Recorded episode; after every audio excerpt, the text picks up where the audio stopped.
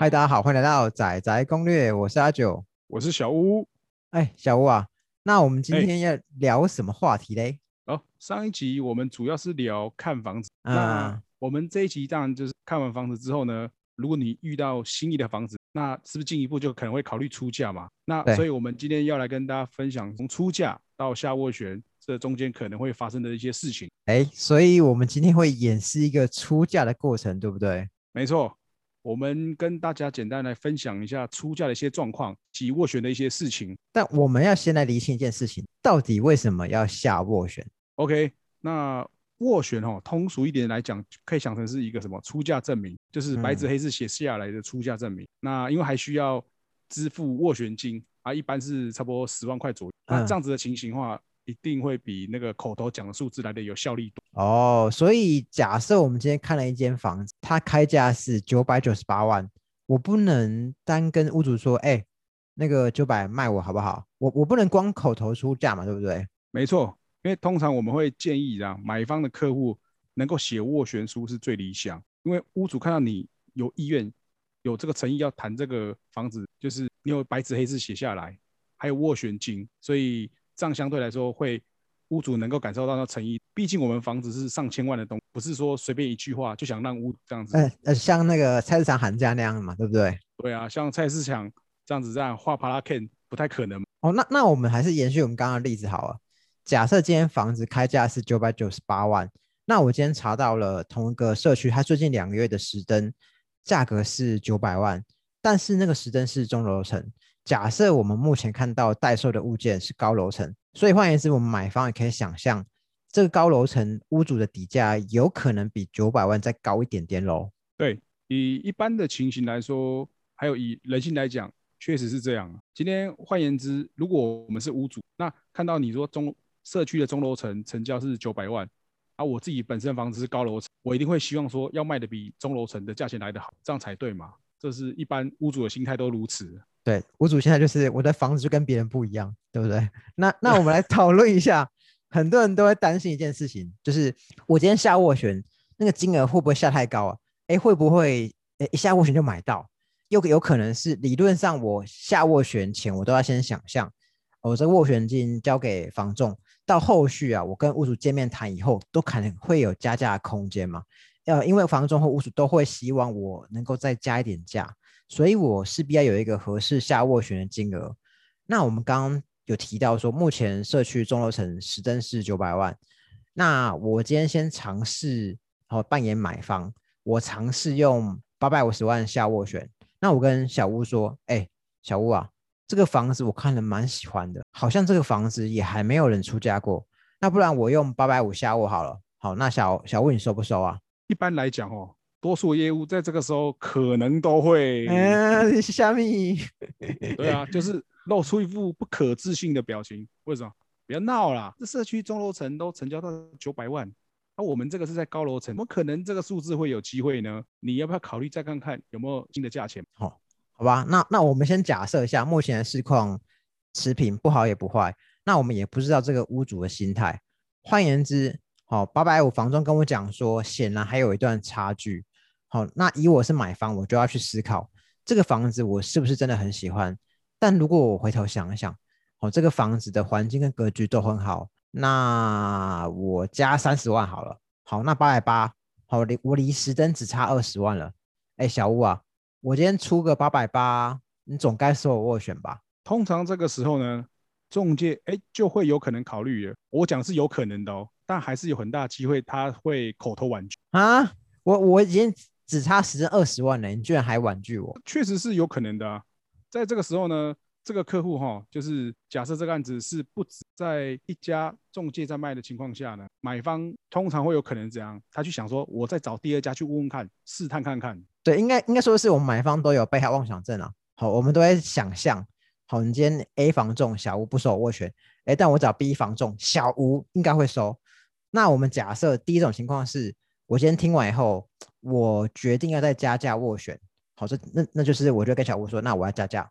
那第二种情况就是，我觉得小吴讲话不太可信，都已经八百八了，还不收我斡旋，哎，那我发现这个房子好像某某房屋中介有在卖，所以我另外找 B 房仲说，哎，那个 B 房仲，那个我看了一间房子，我觉得很喜欢，就是你现在这间，那我出八百八谈这间，好，那你要不要收？我假设今天这个 B 房仲今天收，代表说，哎，这个小屋有可能讲话不太实在。但如果今天 B 房仲也还是不收，我就可以推测，其实小屋讲的应该是真的，可能价格上离房屋希望的价格还是落差蛮大的。OK。就上面刚才阿九，我先补充一下题外话部分，就是像刚刚讲说，如果找 A 房仲不啊 B 收的话，还另外一种可能是因为对 B 来说哈，这个中介，因为你客户我可能还没带你看过，你就说你哇，这个服务费真的好赚啊！哎，这自己送上门的，岂有不收的道理？那很长时候呢，这个 B 呢，他就会先收这个斡旋，反正先谈再说嘛，大不了没谈成，我再转案。但重点是。这个客户在我手上啊，我还是有成交机会嘛。到手的鸭子不可能让它飞掉，所以很有很长时候，这个 B 中介哦，通常都会先收斡旋再说。那我们话说回来，就是虽然刚刚提到这个八百八这个十灯确实只差二十，但是如果已经问过别的中介，可能确实屋主的价钱是真的比较坚持，那中介才会希望说，哎，看是不是说有一个新的数字，那。落差不要这么大，可能会比较好，再来跟屋主谈这样。那看来刚刚那个找 B 房仲的时候，可能演戏要演好一点就不可以就是演的太喜欢啊。好，那我回答刚刚这个例子，不然一下被看穿了。嗯，假设这个房子啊，我真的非常喜欢，好，那我我也很想要买到。那八百八看起来好，好像也都没有愿意，没有中介愿意收啊。那不然我就跟小吴说，那我那我呃，我跟石灯一样好了，好，我直接直接出九百万下斡旋。OK。这个时候，在没有其他价竞争的状态下，哈，通常业务多半应该就会想跟这个客户先写下九百的斡，然后试着去跟屋主沟通价钱。哎，所以今天当买方出了九百万的斡旋，小吴就会跟呃就会给我签一份斡旋书嘛，就是白纸黑字写下来，另外还要支付可能十万块或数万元不等的斡旋金嘛。是的，那我今天签完以后，房仲会做什么事情？通常我们会跟客户讲说。今天这个价钱，我去帮你，但不晓得怎么样，反正我们就尽力谈。那看屋主对这个价钱什么想法，怎么回应，那我们会第一时间再跟客户直接做回复。那目前的情况是我今天出了九百万的斡旋，让小吴去帮忙跟屋主谈价嘛。假设过了几天，小吴跟我讲说，哎，这个屋主啊，他一直不呃不同意，他他觉得还是需要再加价。那正常情况，我每一次加价都会再签一份斡旋书吗？通常啊，是如果有一个新的数，那业务这边都会再跟客户要求再写一次新的斡旋，然后再去跟屋主再做价钱上的沟通。那换言之，小屋今天拿着九百的斡旋跟屋主谈完以后，回头跟我讲说，哦，屋主他还要再考虑。好，那中间我如果有其他想法，也都可以随时退回斡旋嘛。好，那假设我在加价，好，请小屋帮我跟屋主谈。那嗯，这次我加三十万。我很有诚意，我已经出了一个比时针都还要高三十万的价钱了。OK，那这个时候呢，通常就看这个中介跟屋主谈的状况。照理来说，有一个新的数字，就是可能因为现在买方这边已经多了三十万的价钱，所以通常这边应该也会再从屋主那边得到一个新的状况。对，那好比说怎么样，房仲可能会知道这个依然坚持，这是第一种情形。那或者说，可能它有调整的可能性。假设说这个价钱是没有差到很大情况下呢，对买卖双方的经纪人来说，通常会怎么样？就建议说，是不是可以大家约约出来，用见面谈的方式来看有没有机会做出。所以，这那个见面谈到底是什么？是找个咖啡店 Starbucks 聊天吗？哦，当然不是随便找个地方谈嘛。啊啊啊！见面谈对我们中介来说，就是把买方跟卖方约在同一个时间。那以现在。工商社会情况下，大部分都是晚上才下班，比较方便嘛，可能就会约到，或许是像小房间，小房间。对啦，我我们都是俗称小房间的。其实不管是或是加盟都好，他们其实都会有各自一个洽谈的办公哦，就是约到像办公室或什么行政中心之类的，然后双方当然还是会先分开这样。哎，不过分开前大家应该会先打个招呼吧？这个就不一定。但通常双方会在各自不同的地方，那是由中介去做两方的通这样子。怎怎么感觉有点像是相亲那个中媒介？来点五十。那那那可是我们都知道相亲的功能是什么？他会帮，比方帮跟男方讲女方好话，跟女方讲男方好话。但房屋中介到底有什么功能啊？就是以以间卖方好了，就是以卖方这边好，中介会跟卖方讲什么？通常希望是这样，是因为出来谈啊，第一个会这样。让双方先感受到各自的诚，对，就是超过十真三十万的诚意。那今天既然是说好，我已经花时间愿意特地跑一趟出，那表示说怎样，可能屋主这个时候确实是有在思考，他有想卖。那嗯买方当然也是有明确的意，嗯，不然他也不会愿意加三十万，然后还特地花时间出来嘛。对啊，所以当然这个时候我们会尽可能去让彼此了解，说其实大家都是怎样，是有意愿。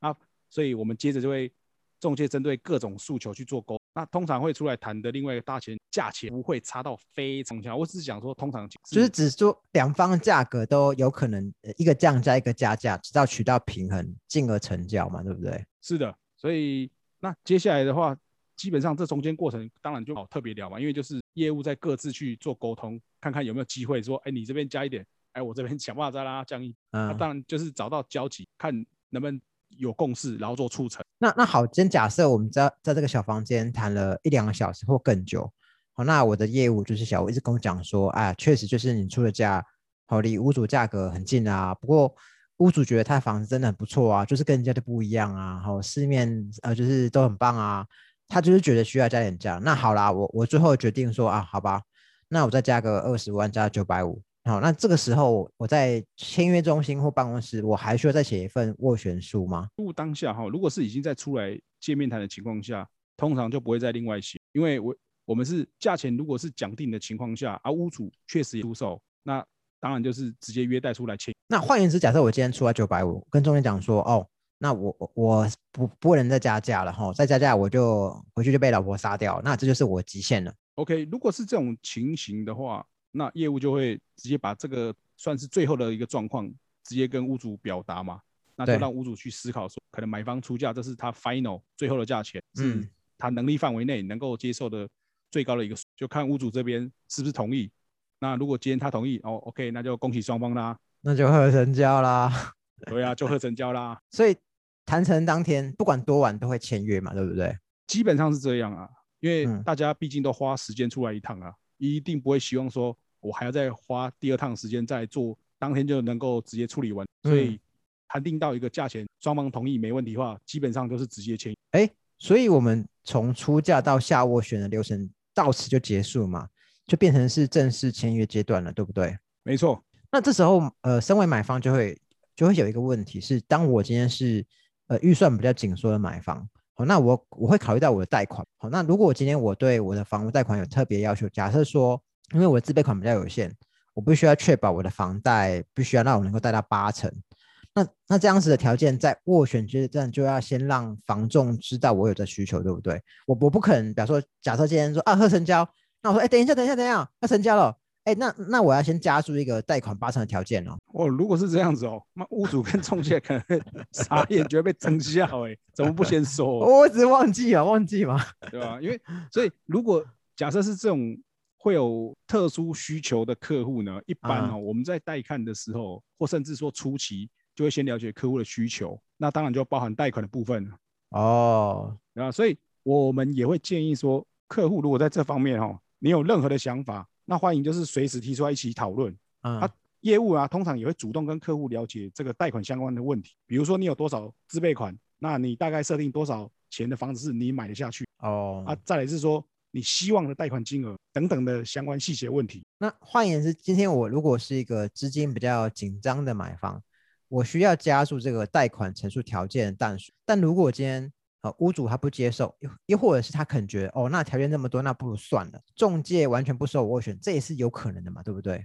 没错，这是有可能。所以如果说有这些附加条件的话，最好就是在之前就先做确认。哦，那所以有任何状况啊，其实不管怎么样，都应该事先先讲在前面。嗯，OK，那那我们刚刚简单的示范从出价到下斡旋的历程啊，但是以实际的交易来说，应该是有更多拉锯，对不对？对，更多可能是一些插曲，或者是说因人而异。那其实这种状况是有很多种情。那像像刚刚有提到说，呃我们刚刚是预设是那个房子是在没有人曾经下过斡旋的情况下，那如果今天是有人曾经下过斡旋但没谈成，那他当时下斡旋的金额可能就变成是我们的参考嘛。假设如果我们已经知道曾经有一个买方，呃，已经有用两九百二十万下斡旋，那到后来见面谈九百三还是没谈成，所以我们买方就应该在知道这个资讯的情况下，就会假设这个房子成交价应该会在九百三之上。